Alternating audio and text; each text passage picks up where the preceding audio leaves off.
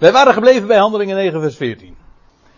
En midden in een zin eigenlijk, want de Heer was hier aan het woord. Nee, pardon, Ananias was hier aan het woord en die gaf zijn bezwaren door over waarom hij zoveel moeite had om naar Saulus toe te gaan, over wat hij al had aangedaan en waarom hij nu, daar was Ananias dus van op de hoogte, van de missie waar Saulus nu eh, in Damascus eh, terecht was gekomen.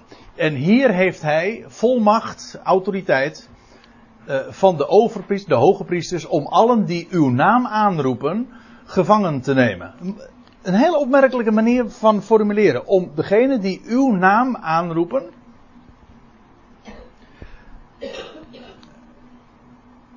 Uh, gevangen te nemen, te binden.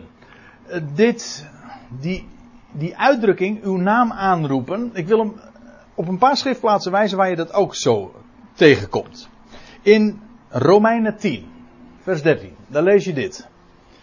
Is het later Saulus, maar nu is hij, heeft inmiddels de naam Paulus, schrijft dit aan de gelovigen in Rome, want er is geen onderscheid tussen Jood en Griek. Als het hier om gaat, om de waarheid. Natuurlijk, aan de Joden zijn bijzondere voorrechten toegekend. Maar als het gaat om de waarheid die jij hier naar voren brengt, is er geen enkel verschil tussen Jood en Griek. Immers, één en dezelfde is Heer over allen over trouwens doorgestreept. Er staat letterlijk, u ziet het in de interlineair. Eén en dezelfde is Heer van allen. Niet een Heer over allen, maar een Heer van allen. Dus hij is de Heer van allen. Hij is mijn Heer, maar hij is ook dus de Heer van een ieder. Dat wil zeggen, hij is, hij heeft eigendomsrecht op een ieder. Wat is uw enige troost in leven en sterven? Was de vraag 1 in de catechismus. Dat ik het eigendom ben van mijn Heer, getrouwe Heer en zaligmaker, was het antwoord. Nou, hier zie je van wie hij Heer is. Wie, wie zijn eigendom is. Heer van allen. En, dat is dan weer het opmerkelijke, hij is Heer van allen. Hij Ieder is van hem. Trouwens, wat lezen we? De aarde is des Heren en haar volheid. Maar er staat, hij is rijk, rijk zijnde, voor allen die hem aanroepen. Kijk, dat is een verschil. Hij is heer van allen, hij is ook redder van allen, maar wanneer wordt dat geactiveerd, om zo te zeggen? Wanneer komt die rijkdom tot in die allen? Hier.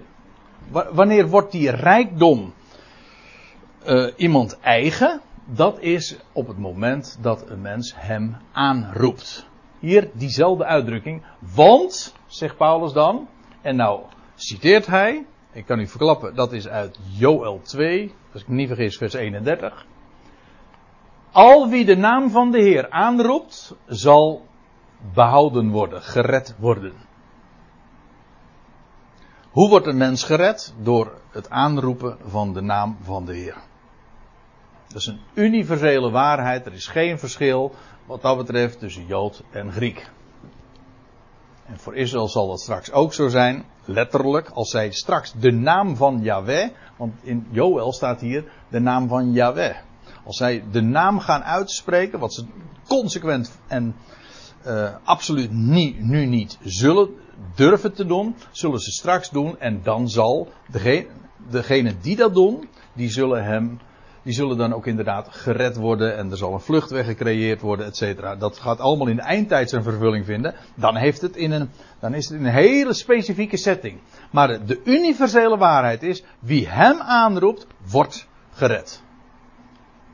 En al de rijkdom van hem, van die Heer, komt tot een mens op het moment dat je hem aanroept in waarheid. Hoe was het? Maar dat is een paar versen hiervoor. Wie met het hart gelooft dat God hem uit de doden heeft opgewekt en met de mond beleidt dat hij Heer is, wordt gered. Staat exact dezelfde waarheid. Dus u ziet, dit is niet een specifiek Joodse waarheid, dit is een universele Bijbelse waarheid.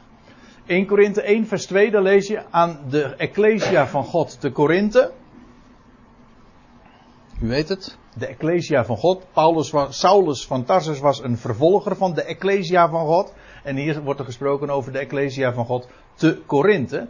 Niet van Korinthe, maar te Korinthe. Oh, ik ben vergeten een interlineair erbij te plaatsen, maar goed. Uh, aan de geheiligden in Christus Jezus, de geroepen heiligen, met allen die allerwege de naam van onze Heer, Jezus Christus, aanroepen.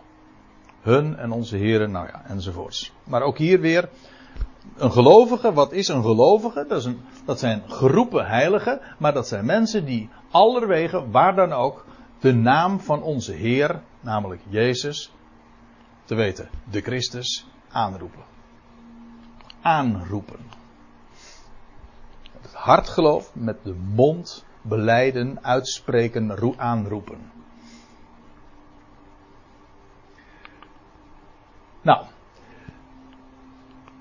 Om allen die uw naam aanroepen, zegt die Ananias daar nog bij, gevangen te nemen. Dat wil zeggen, uh, Ananias had een hele goede reden om bezwaar te maken tegen deze opdracht om naar die Saulus toe te gaan. Want Saulus, eh, deze Ananias, Ganania, wist niet beter dan dat hij zelf gevaar liep, uh, juist door deze figuur. Van wie hij zoveel had gehoord. Want met deze missie was Saulus met autoriteit van de hoge priesters, en dat was ook dan weer we hebben het de vorige keer erover gehad. Dat was ook dus uh, bevestigd door de Romeinse machthebber. Dat uh, de, de, Joden waren daartoe gerechtigd om zulke dingen te doen. Om ze gevangen te nemen. Dus die Ananias liep zelf gevaar. Nou, maar de Heer zei tot hem: Ga. Dat vind ik mooi. Hij, de Heer discussieert niet, maar hij herhaalt gewoon de opdracht. Ik, ik had, had ik niet, was het niet duidelijk of zo? Ga. Had hij gezegd: Ga. Ja, hij had hele goede argumenten. Hij had hele goede argumenten om het niet te doen. En hij zei, ga. Hè?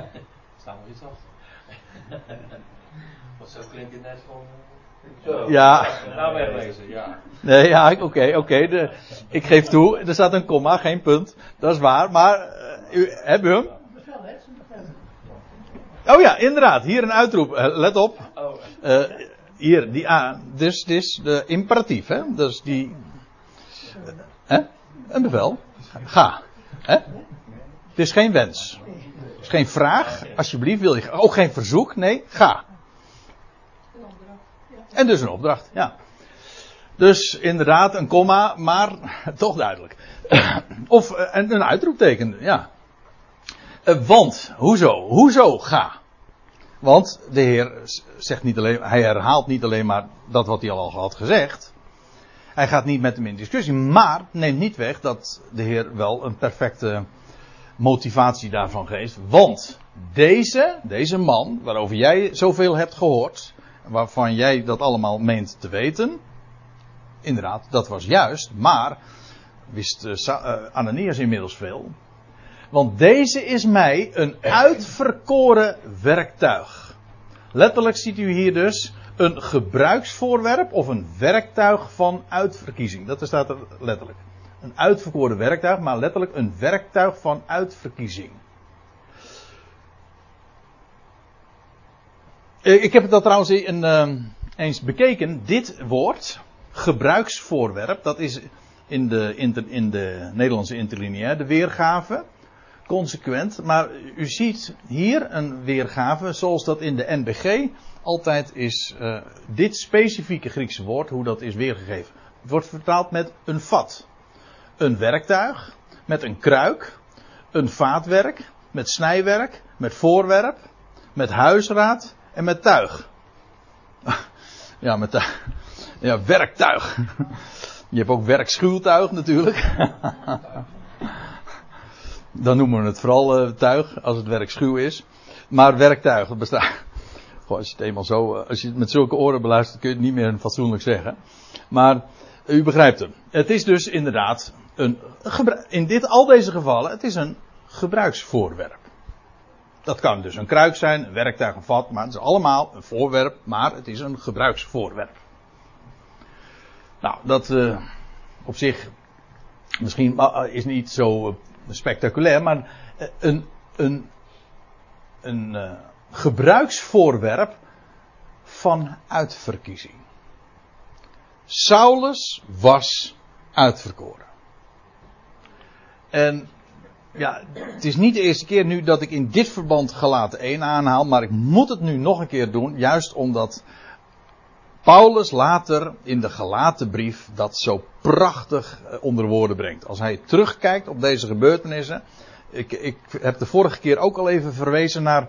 Nou, dat waren toen trouwens de voorgaande versen. Over Paulus' carrière in het Jodendom. Dat hij het verder had gebracht dan vele van zijn tijdgenoten. En dat hij een overtreffende. Want dat woord gebruikt hij dan. Een overtreffende vervolger was van de gemeente. Maar dan staat er in vers 15. Maar toen het hem, die mij, God gaat het hier over. Toen het hem, die mij, van de schoot van mijn moeder aan afgezonderd en door zijn genade geroepen heeft, behaagd had. Zijn zoon in mij te openbaren, opdat ik hem onder de heidenen verkondigen zou. De natieën. Hier ziet u, uitverkoren. Natuurlijk, later zegt Paulus in het algemeen van de gelovigen uitverkoren van voor de nederwerping der wereld. Maar goed, dan gaat het over, ja, dat klinkt misschien wat laatdunkend, zo bedoel ik het niet, want dat is helemaal gigantisch. Dus voordat de wereld werd neergeworpen, wat dat dan ook zijn mogen, maar ver voor onze geboorte zijn u en ik, als gelovigen in Christus Jezus, uitverkoren en zelfs ook gepredestineerd. Voorbestemd. God had gedachten aan ons. het is voordat wij, mocht u ooit de gedachte hebben van een keuze, hij heeft zijn keuze gemaakt. En, maar goed, dat is iets wat collectief waar is. Dat wil zeggen voor ons allen die geloven in Christus. Maar hier gaat het specifiek over de bediening van Saulus. En Paulus zegt dan, terugkijkend, hij zegt, ik ben van de schoot van mijn moeder aan, daartoe al afgezonderd. Dat is het woord. Jammer dat ik even de interlineair ook hier er niet bij heb, maar dat is het woord wat hij inderdaad gebruikt, apart gezet. Heel Paulus' loopbaan, ik bedoel, voor zijn gang naar Damascus, was, stond al helemaal in het teken. Alles wat er in zijn leven gepasseerd is, stond al in het teken voor dat waar de Heer hem vanaf de schoot van zijn moeder al aan had voorbestemd. Toen had afgezonderd. Hij was gewoon dus daarvoor ja, echt in de wieg gelegd. Hij kon niet anders. Dit moest gebeuren.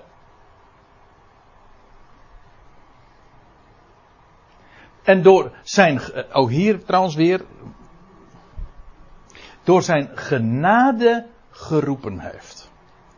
Nou, over die roeping van Saulus, daar hebben we het vanavond over natuurlijk. En dat was door zijn genade.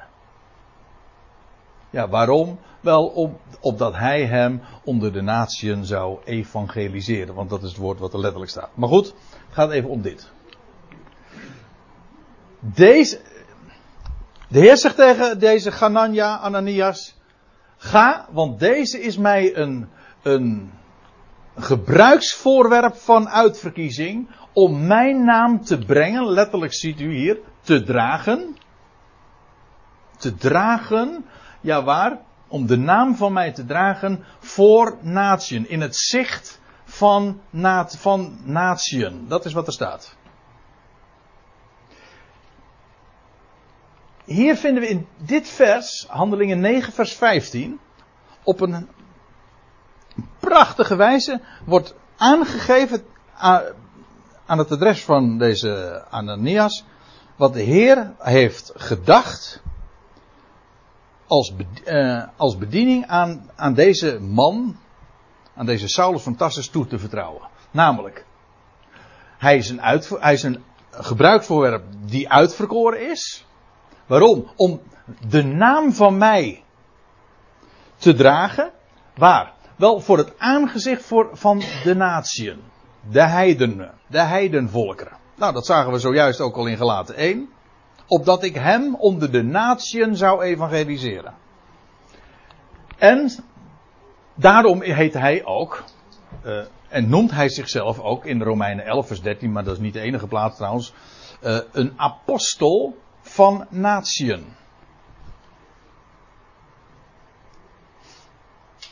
Trouwens, dat is misschien wel even interessant om daarop te wijzen. Wij denken misschien bij de uitdrukking apostel van natieën dat hij naar de natieën ging.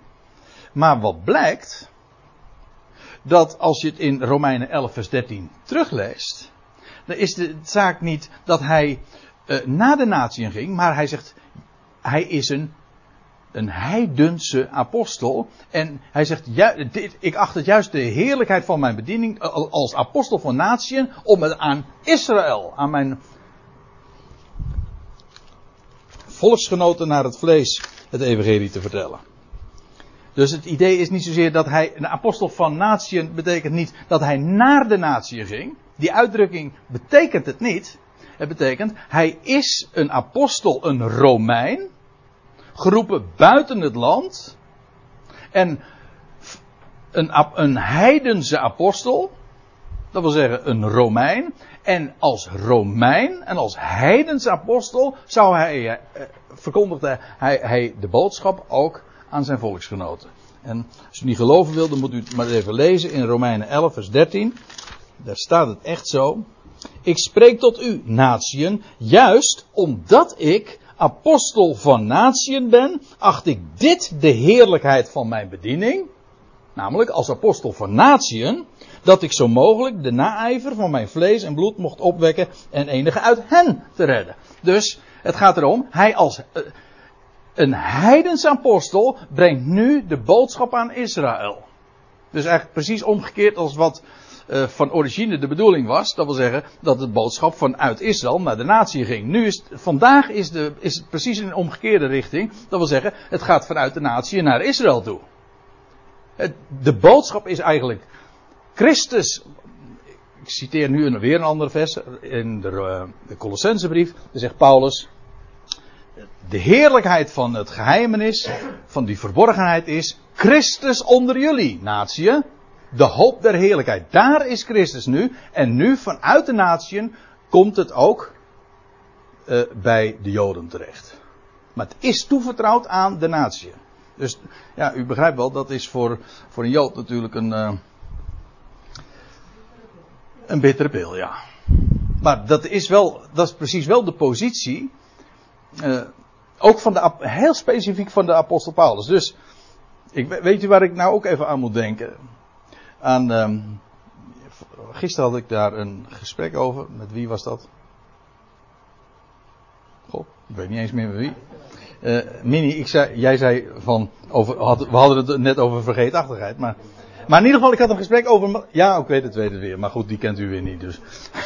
uh, ik had een gesprek uh, met iemand over, over de gelijkenissen in Matthäus 13. Die zeven gelijkenissen, weet je, over die zaaien, die uitgingen om te zaaien. Maar dan lees je dat de Heer, de Heer was verworpen in, in Nazareth, in zijn eigen geboortestad, in Capernaum. En dan lees je, en, en hij ging het huis uit. Hij ging in het schip zitten. En de, vanuit het wa en de, de, boot die voer, uh, u, u, kent die geschiedenis, hè? Dat hij, de boot die voer dus even van de oever. En vanaf, vanaf de zee predikte hij, of vertelde hij aan het volk daar, aan het strand, op het land dus, gelijkenissen. Die ze heel mooi vonden, maar totaal niet begrepen.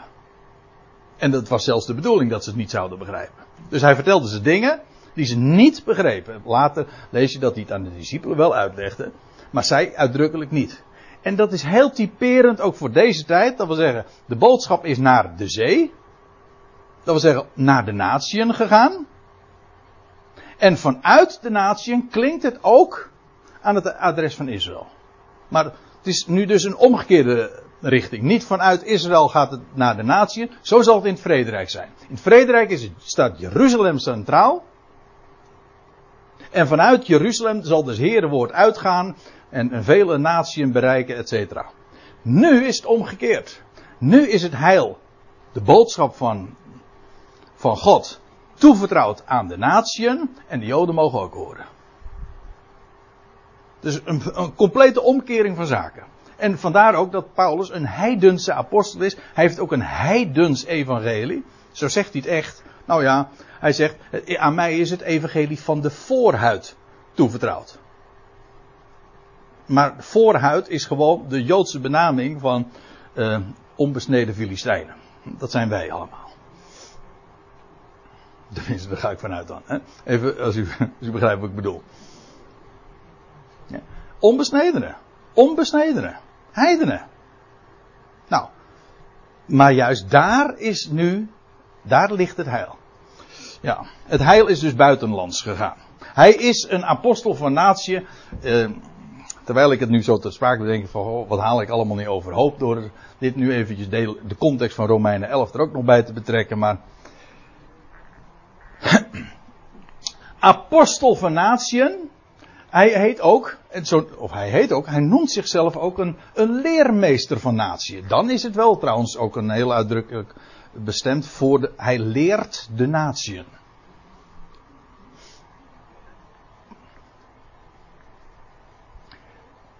En de natieën doen er goed aan om naar zijn onderwijs te luisteren. Uiteraard. Een boodschap voor de besnijdenis, een boodschap voor de natieën.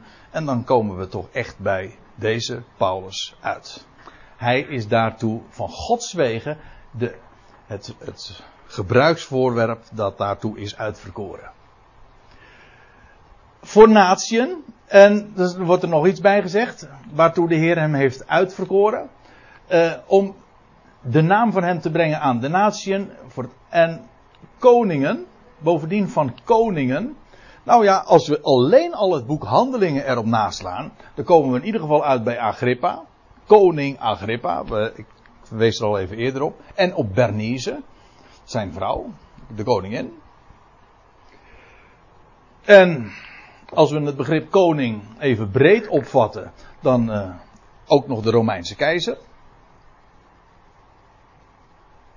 Ja, en dan uh, zijn er nog wel andere namen te noemen. Maar dan kom je echt buiten de Bijbelse sfeer terecht. Ik heb daar ooit hele studies over gehoord en dat is buitengewoon boeiend. Maar ja, ik, uh, we geven Bijbelstudie en dus denk ik van nou laat dat maar zitten. Dat Paulus in het huis van in Rome ook het Britse vorstenhuis, ja ja, uh, het evangelie heeft gebracht. Claudia en Pudens en Linus. Nou ja, namen die hij inderdaad in zijn brieven noemt en die dan gekoppeld worden aan, uh, aan de Britse koningen.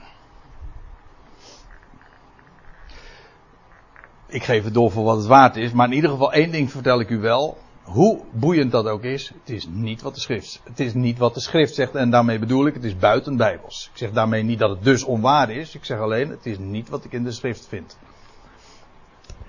Dit heeft hij gebracht aan koningen, later lees je trouwens ook aan koningen en stadhouders. Felix, Festus, was er aan hooggeplaatste, aan magistraten, tot zelfs de hoogste aan toe, namelijk de Romeinse keizer en de kinderen Israëls. Merkelijke volgorde trouwens. Hm?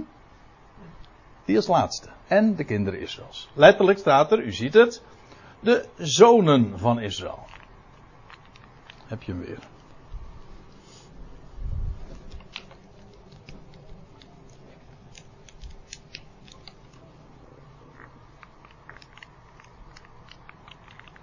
Deed niet meer.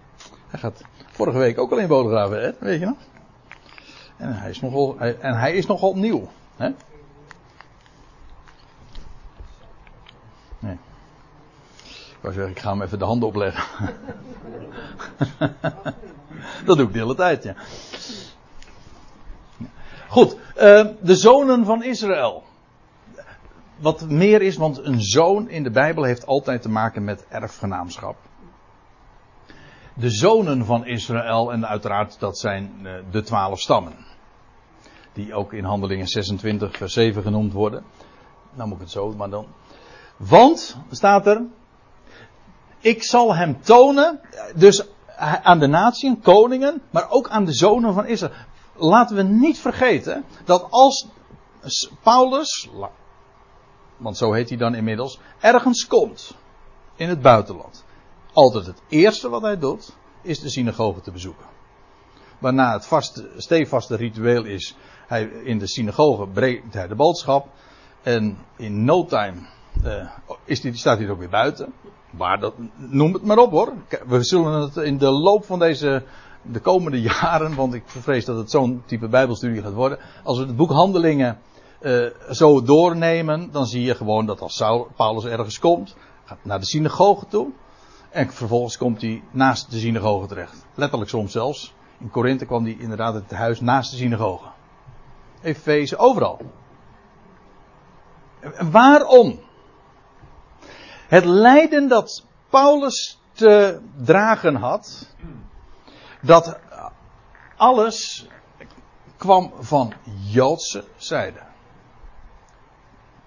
Het hele boek Handelingen demonstreert die dat gegeven. Want, nou laat ik eerst even naar vers 16 gaan. Want ik zal, ik zal hem tonen, wordt tegen Ananias gezegd, ik zal hem tonen hoeveel hij lijden moet ter wille van mijn naam.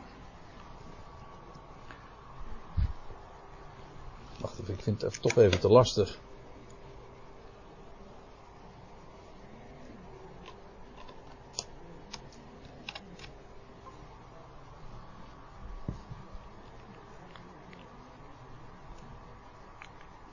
Haha, hij doet het wel.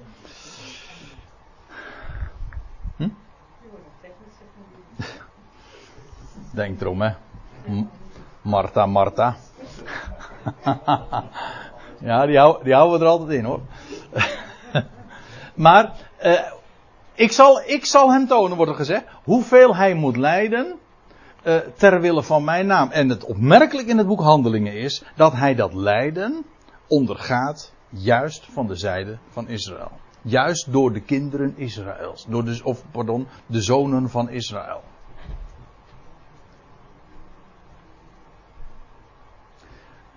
En sterker nog, het, is de, het werd de reden. Nou, ik zou zeggen, als u niet geloven wil, lees een paar versen verder. Hier in Handelingen 9 en dan zie je het meteen al. Hij komt in de synagoge en wat gebeurt er? Hij gaat daar, hij, hij, meteen kon hij zijn mond niet houden. Het eerste, het beste wat er gebeurt is, hij wordt eruit gezet. En er wordt zelfs een moordaanslag, uh, nou in ieder geval beraamd. En zo gaat het het hele boek handelingen door. En ik geef hier een aantal uh, verwijzingen naar handelingen 22, maar wat lees je daar? Als Paulus zijn verslag dan doet, waarom zijn die Joden zo enorm gebrand tegen Paulus. Juist tegen hem. Natuurlijk, ik weet, Jacobus, Petrus en Johannes hebben ook heel veel ondergaan, maar juist Paulus. Waarom werd Paulus nou gevangen genomen in Jeruzalem? En niet die andere? Vanwege zijn heidense boodschap. Wordt daar ook trouwens uh, echt ook bij gezegd. En als hij dan zijn verhaal doet, hè, als ze hem bijna gelyncht hebben. En, en Paulus krijgt dan van de Romeinen de gelegenheid om zijn, zijn volksgenoten daar op het tempelplein toe te spreken. Dan staat hij daar op die treden, dan staat hij wat op een verhoging, staat dan boven zijn volk. En dan spreekt hij ze toe. En dan, dan vertelt hij alles wat er gebeurd is. En dan zegt hij van, uh, dat, dat de Heer tegen hem gezegd van, maak dat je wegkomt uit Jeruzalem, want ze willen van mij, mijn getuigenis niet aanhoren. Ga weg, ver weg, naar de natie. En op het moment dat Paulus dat vertelt, dan en, staat er echt zo bij, hè? Nou, ik heb het niet, uh, geen dia, maar ik, handelingen 22.